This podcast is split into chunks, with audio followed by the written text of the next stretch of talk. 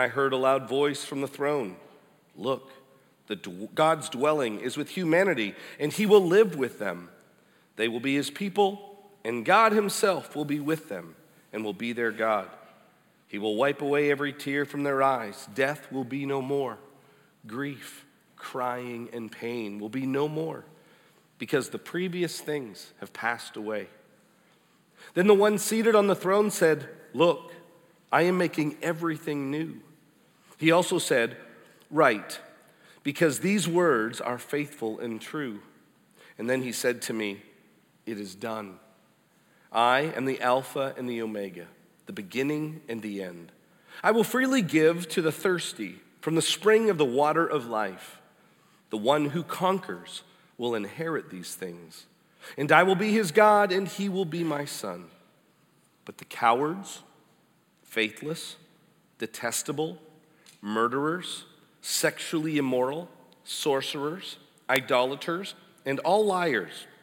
Their share will be in the lake that burns with fire and sulfur, which is the second death. This is the word of the Lord. God. You read that so cheerily. Well, Most a- of it it's- is. It's, a g- no, all of it is. Yeah, okay. Yeah, sure. All of it is. All of it is. All of it is. I like- Happy New Year. I think kids can be pretty funny, um, mainly, only, primarily when they're not trying to be funny. Um, and so, especially whenever they're my son's age, he's four, their vocabulary is not quite as broad and big and deep as adult human beings. And so, they're using their words to try to make sense of the world around them, but it doesn't always make sense. Their words don't always make sense. And so, it sounds like using adult language in a kid's body, in a kid's context where it doesn't line up, things like that. And so, what happened in this particular instance with my son is that we were attending a funeral. Um, about a month and a half ago, my grandmother passed away, and she had lived a long life, faithful to Jesus, and she is with him now. She ended her life with a, a big bout of. Um, as felt falling victim to Alzheimer's, and so she had lost her mind, and we had been praying for some time that the Lord would take her. So naturally, because the Lord answered our prayers, and now she is healed and will be with Him forever, we talk about this death as actually a good thing, a blessing. And we talk about death quite a bit in my home because we're followers of Jesus. So, like every day, we talk about the death of Jesus and how it takes away our sins. So, death is a common thing. It's not something um, Dakota is kind of shy to talk about. So I'm trying to explain to him that my grandma passed away. And, and first, he kind of is, is really nervous because he thinks it's my mom. And I said, It's not my mom, it's my grandmother. It's, uh, it's Poppy's mom has passed away, but she is a Christian, she is a believer. And so she gets to be with Jesus forever. I said, but I want you to know this because our family, you're going to miss some school next week. Um, we're going to load up in the car. We're going to drive to this small town and we're going to have a funeral introduced a new word. He did not know what a funeral was. I was trying to explain it the best I could. We're going to go to this place and we're going to celebrate her life and we're going to praise Jesus for giving us her and for her being faithful to him. And then we're going to praise Jesus for giving us eternal life with him. That's what we're going to do. And he starts asking me questions immediately. You know, he asks again, even though I already told him, Am I going to miss school? Do I get to miss school? Yes, you will get to miss school. So are our cousins going to be there? Yes, our cousins are going to be there. So, oh, so we're going on a vacation, he tells me. No, this is kind of not really a vacation. Uh, yeah, we're all going to stay together. It's going to be good, but it's different. It's a funeral. So is uh, so grandma's she's she's dead, but she's like in heaven with Jesus forever. Yes, she will be with Jesus forever. Yes. So we're in the car. We go down to Unionville, Missouri, a billion miles away in this small little town in northern northern Missouri, and we go to the visitation that evening. And time change has already happened. It is dark outside. And so we go to this small little church. And how it's set up, you need to understand this because there's this little sanctuary, and my grandma is there, her casket is there. Um, and then there's this like accordion wall in the back of the sanctuary. The butlers are laughing because they lived there. They know what I'm talking about. There's this accordion wall in the back, and you can kind of go around there. And then there's this little foyer area where you can have like church dinners. There's a little kitchen, kitchen type thing up off the side there. And so we're going to be there for like two and a half hours because we're the family, right? And so anybody who wants to come to the visitation, we need to be present. So we get there immediately. Dakota wants to go see my grandmother. And so I take him up. He asks me some questions about her. We talk about how she will be with Jesus. And he's trying to make sense out of all this, right? But because it is two, and two hours long, the kids quickly go back to the foyer and just start chasing each other around and running around and playing tag. We get them pizza. We have all these pictures of my grandma, and we're kind of going back there and going through these pictures and remembering all these great things. And unbeknownst to us, the lights back there were only half on in the foyer. And so one of the members of the congregation walks in after we've been sitting in kind of half lit, dim foyer for two hours. He walks in and he just flips on the remainder of the lights. And so it's a big difference. A big light comes on. And Dakota, without missing a beat, stops what he's doing, playing tag, which takes a lot to get him to stop. And he stops and he comes running over to me after he scans to find where I am. And he comes over to me and says, Mom, we have to go see Grandma right now. Jesus is here to take her away. so I'm trying to explain to him her body is here, but she is not. But all he could understand with his words and with his thoughts were I don't want to miss when Jesus comes. I want to see him take her away. I want to see him. He was not going to miss that. Not for tag, not for pizza, not for anything. He wanted to see Jesus come. Dallas Willard is a well known theologian, or was a well, eh, is still a well known theologian, but he passed away in 2013. And one of his quotes, because um, I'm a quote kind of girl, um, that I love, he actually quotes his mother's last words on this earth. And it's kind of interesting because Dallas Willard's mother passed away when he was very young. He was actually just two years old when his mother passed. And it's kind of a funny thing because her last words in this world were actually instructions to Dallas Willard's father having to do with the children. That sounds about right, right? The last words this mother was going to, to say were going to be instructions to dad about what to do with these children. and she looks at her husband and she says this Keep eternity before the children. Hmm. It's her last line in this life. Keep eternity before the children. Why did she say that? What did she mean by that? In chapter 11 of the book of Hebrews, it's this entire chapter about these people that remained faithful to God till the very end. Sometimes we call it the Faith Hall of Fame. Chapter 11, book of Hebrews. Abraham was faithful, Moses was faithful, David was faithful. And I don't even have time to tell you about all these other people who were faithful. And it's written to encourage the believers of that day and really to even encourage us now to remain faithful to God until the end. But in verse 6 of chapter 11, it says this And without faith, it is impossible to please him. For whoever would draw near to God must believe so interesting. Must believe that he exists and that he rewards those who seek him. According to this passage, in order to draw near to God, in order to remain faithful to Him until the end, one must believe two things. You must believe that God exists, that He's in fact real and alive and reigning, and you must believe that He rewards those who seek him. He rewards those who seek him. There is this promise of a reward. Our ability to remain faithful to Jesus is tied to what we believe about both his trustworthiness and his future for us. Do we trust that he rewards those who remain faithful to him? Paul actually writes of eternity with Jesus a lot um, to several churches. Whether the Christians are immature, whether they are just young believers, whether they are struggling, whether they are tempted, rebelling, or whether they're remaining faithful and doing a great job, remembering Jesus' return and judgment and the reward to accompany him, This seems to be a relative topic to all sorts of Christians for Paul. To the Galatians, who you remember, this church specifically struggled with division in the church. Okay? Here's what he writes to them in chapter 6. It says, Let the one who has taught the word share all his good things with the teacher. Don't be deceived, God is not mocked. For whatever a person sows, he will also reap. Because one who sows to his flesh will reap destruction from the flesh, but the one who sows to the Spirit will reap eternal life from the Spirit. Let us not get tired of doing good, for we will reap at the proper time if we don't give up.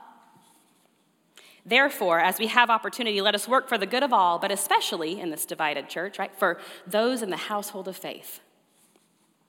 This is not talking about like, man, I'm just gonna sow this, this seed right here, I'm gonna put this, this money here, and then I'm gonna just get this car.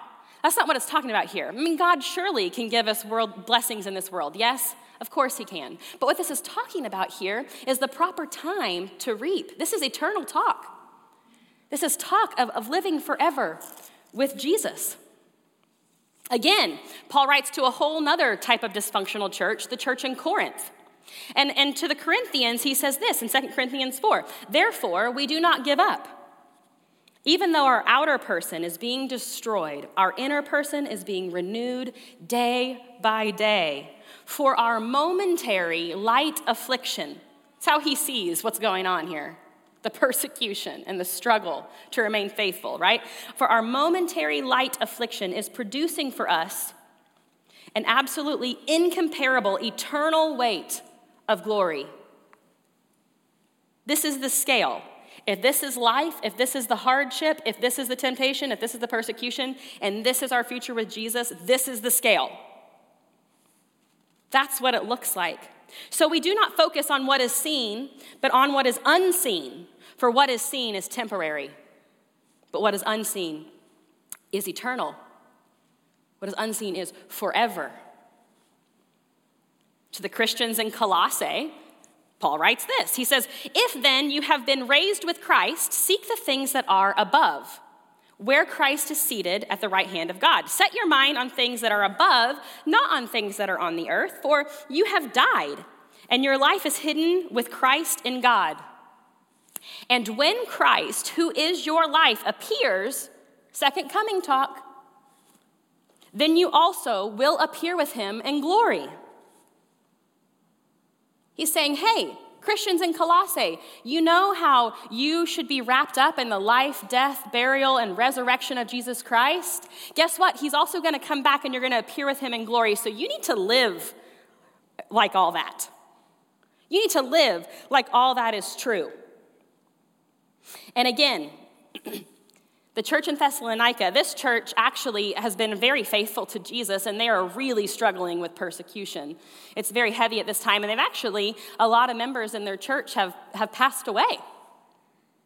People have, have died and they've passed on, and this young church is wondering, hey, Paul, like, what's gonna happen to those people?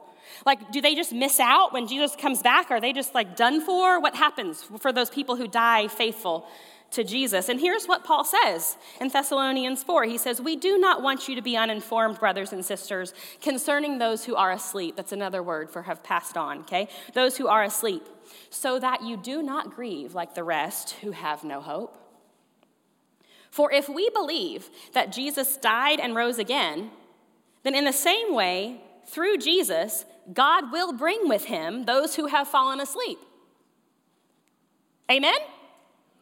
Amen. And then he actually goes on to say that not only will God bring with him those who have fallen asleep, but when he returns, they will be like the first people to go with him. They will be the first to rise. And then not if that's not even enough.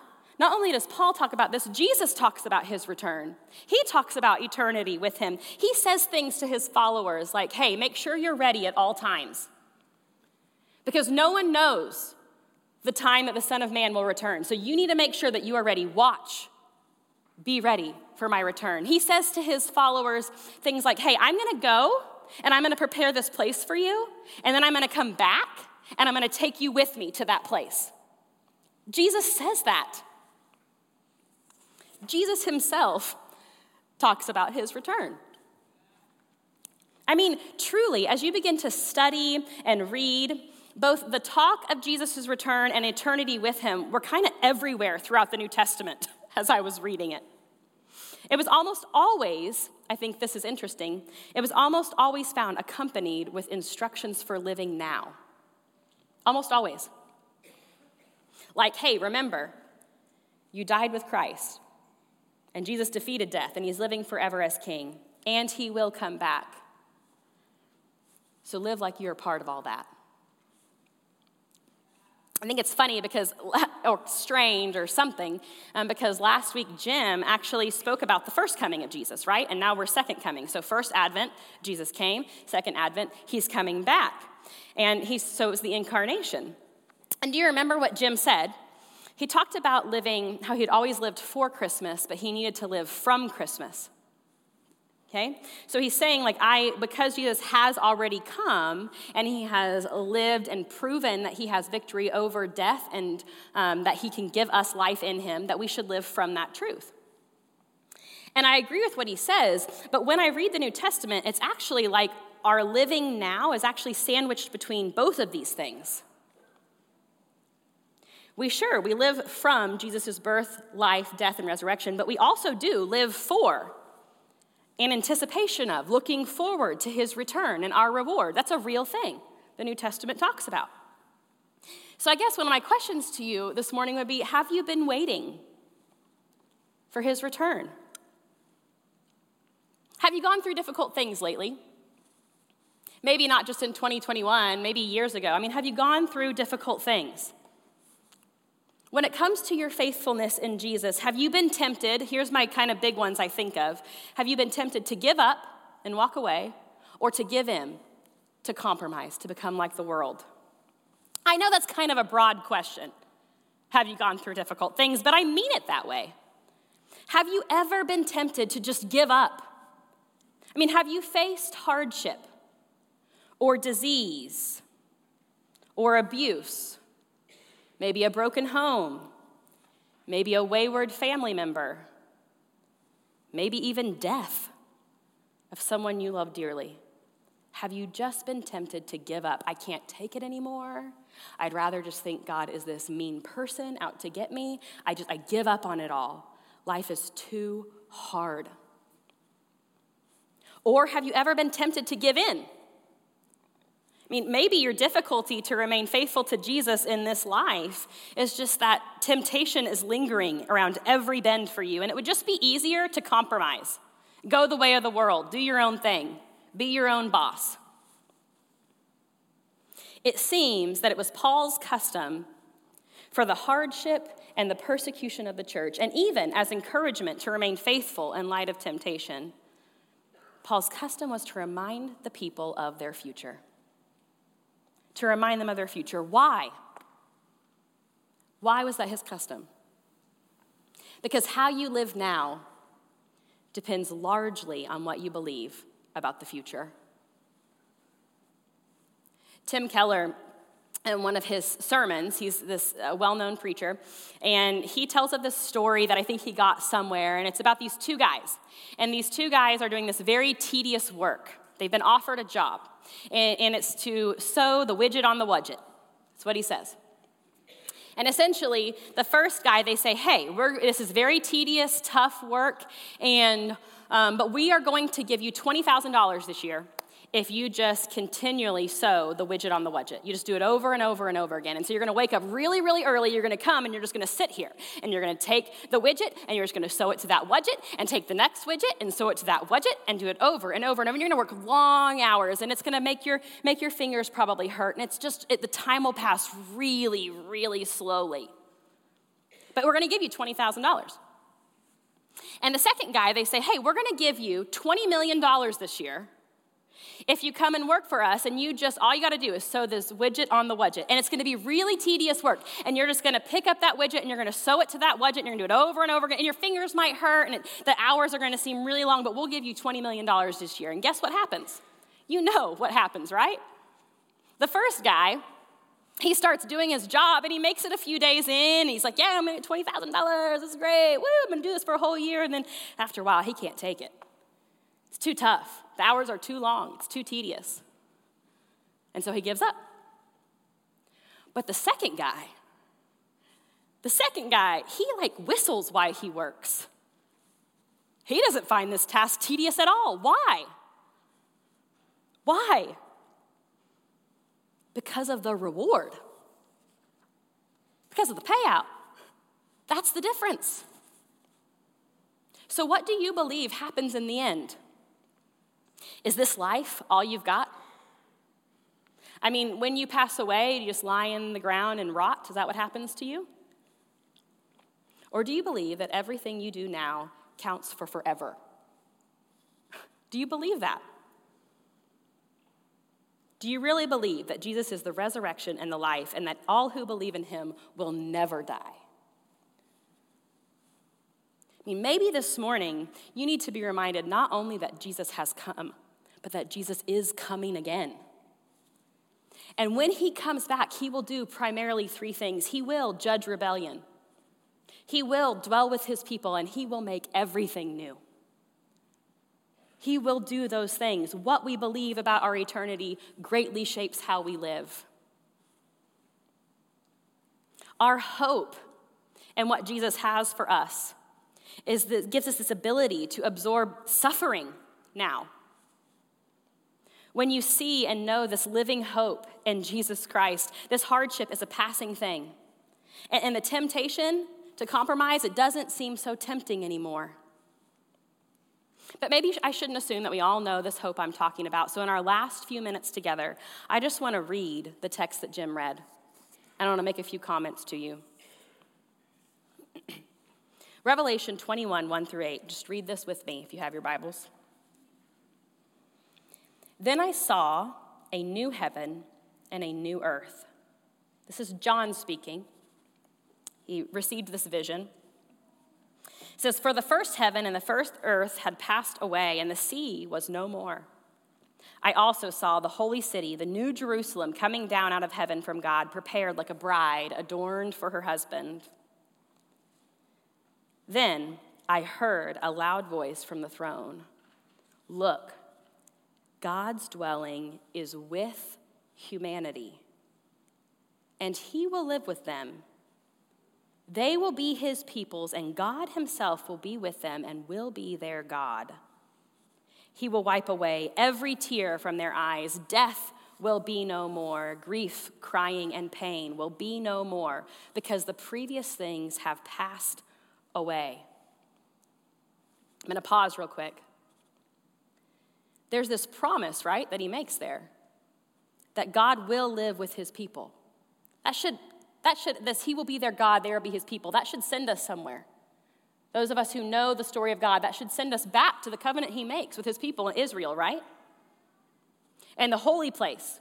So there was this tent, and God's people wanted to be with him, and he wanted to dwell with them. And so he said, Hey, we're going to create this, this thing called the tabernacle. And it's this movable tent, and in it, there's going to be this place called the Holy of Holies, and I'm going to dwell there with you.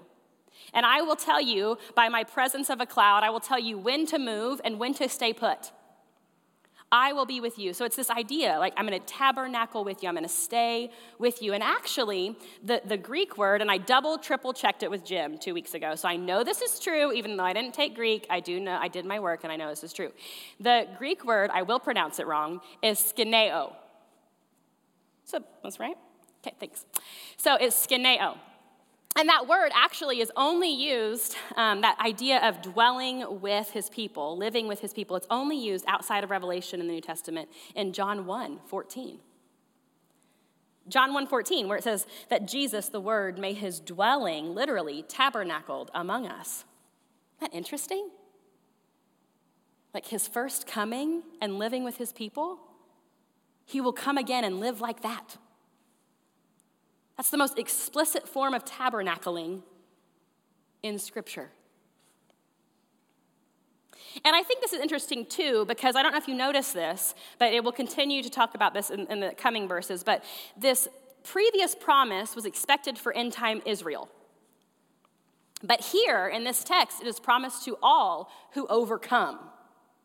That's who this promise is for. It's not just to anybody, And it's not just to Israel, it's to all who overcome. Listen to how it continues. Then, the one seated on the throne, who do you think that is?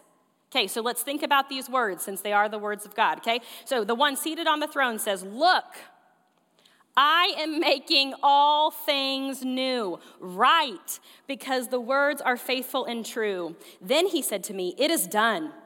I am the Alpha and the Omega, the beginning and the end. I will freely give to the thirsty from the spring of water of life. The one who conquers will inherit these things, and I will be his God, and he will be my son. But the cowards, the faithless, detestable, murderers, sexually immoral, sorcerers, idolaters, and all liars, their share will be in the lake that burns with fire and sulfur, which is the second death, the final death. This is not, I will be your God and you'll be my people, Israel.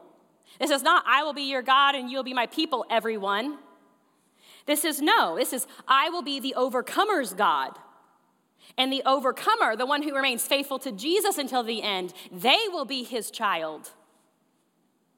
You must overcome. You must finish the race and remain faithful to Jesus. In fact, the apostates, people who, who have claimed Jesus, but who no longer live for him by their in word or deed, by the way they live their life, they, are, they will end up just like those who never professed him to begin with. You have to stick with him till the end. That's part of this.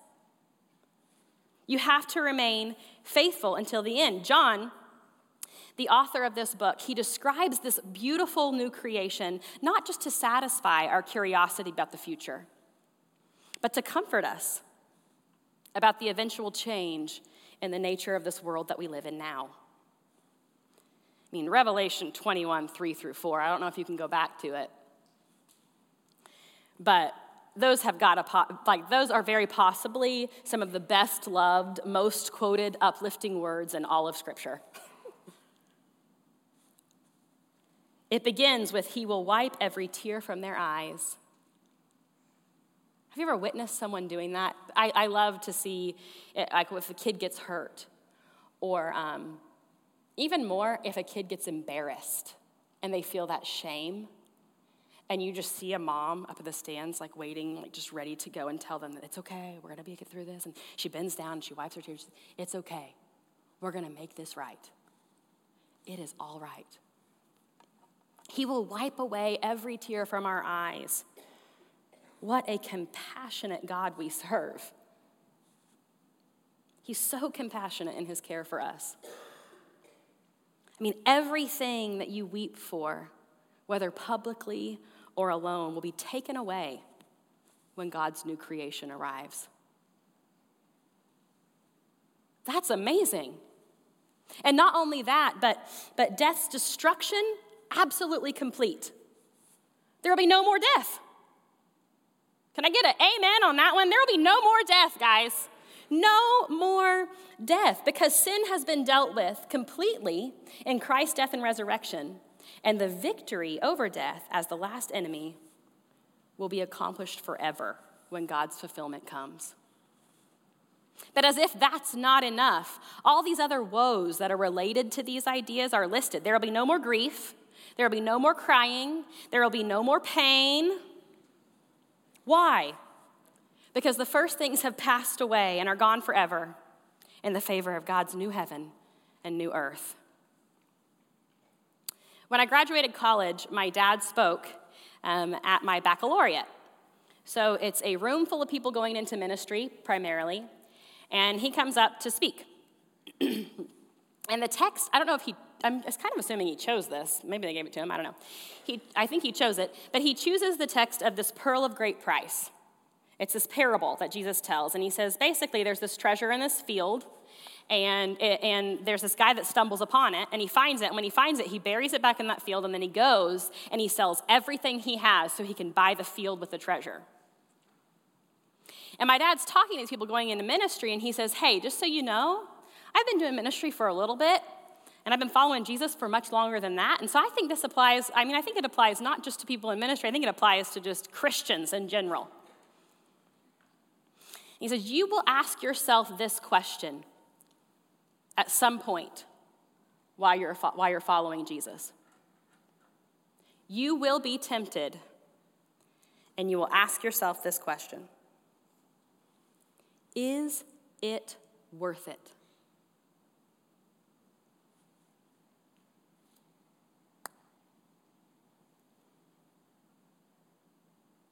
Man, things are really, really hard. Is it worth it? Man, I really, really, really want this other thing. Is it worth it? But you just don't understand what's happening to me and my family. Remain faithful to God. Is it worth it? The answer is overwhelmingly so. That's why they speak about it so much. My grandpa, I had found written in some of his college notes this line. He says, The Christian life is a bargain, no matter the cost. Guys, Jesus is coming back. And if we pass on before he comes, we will be with him forever. We are here for this short of amount of time, and then we are literally alive with Him forever and ever and ever, where everything is made new and right and perfect. That is a big deal. In the end, there will be all wedding, no funeral. It will be all pleasure, no pain. It will be all joy, no sorrow, all life, no death. No death. Death and darkness and deprivation and threat and conflict and rebellion against God, they're replaced by life and light and provision and security and community and intimacy with God. We do not grieve as a people who have no hope. And we do not live now as a people who have no hope because we have Christ as our reward. We have the Holy Spirit as a down payment, and we will one day have all of it in its final form. Amen? Perhaps this week you need to spend some extra time reading and meditating on what the Word of God says about our future. Keep eternity before the children. Brothers and sisters, keep eternity before one another when you have coffee and get lunch and go to life group and are talking to your spouse or your children. Keep eternity before one another. Hold on till the end. Do not give up. It is worth it. God is faithful to do what he says. I think it's only appropriate we end our time together with uh, how the entire scripture ends. says this I, Jesus, have sent my angel to attest these things to you for the churches. I am the root and the descendant of David, the bright morning star. Both the Spirit and the bride say, Come. Let anyone who hears say, Come. Let the one who is thirsty come. Let the one who desires take the water of life freely. He who testifies about these things says, Yes. I am coming soon. Amen. Come, Lord Jesus.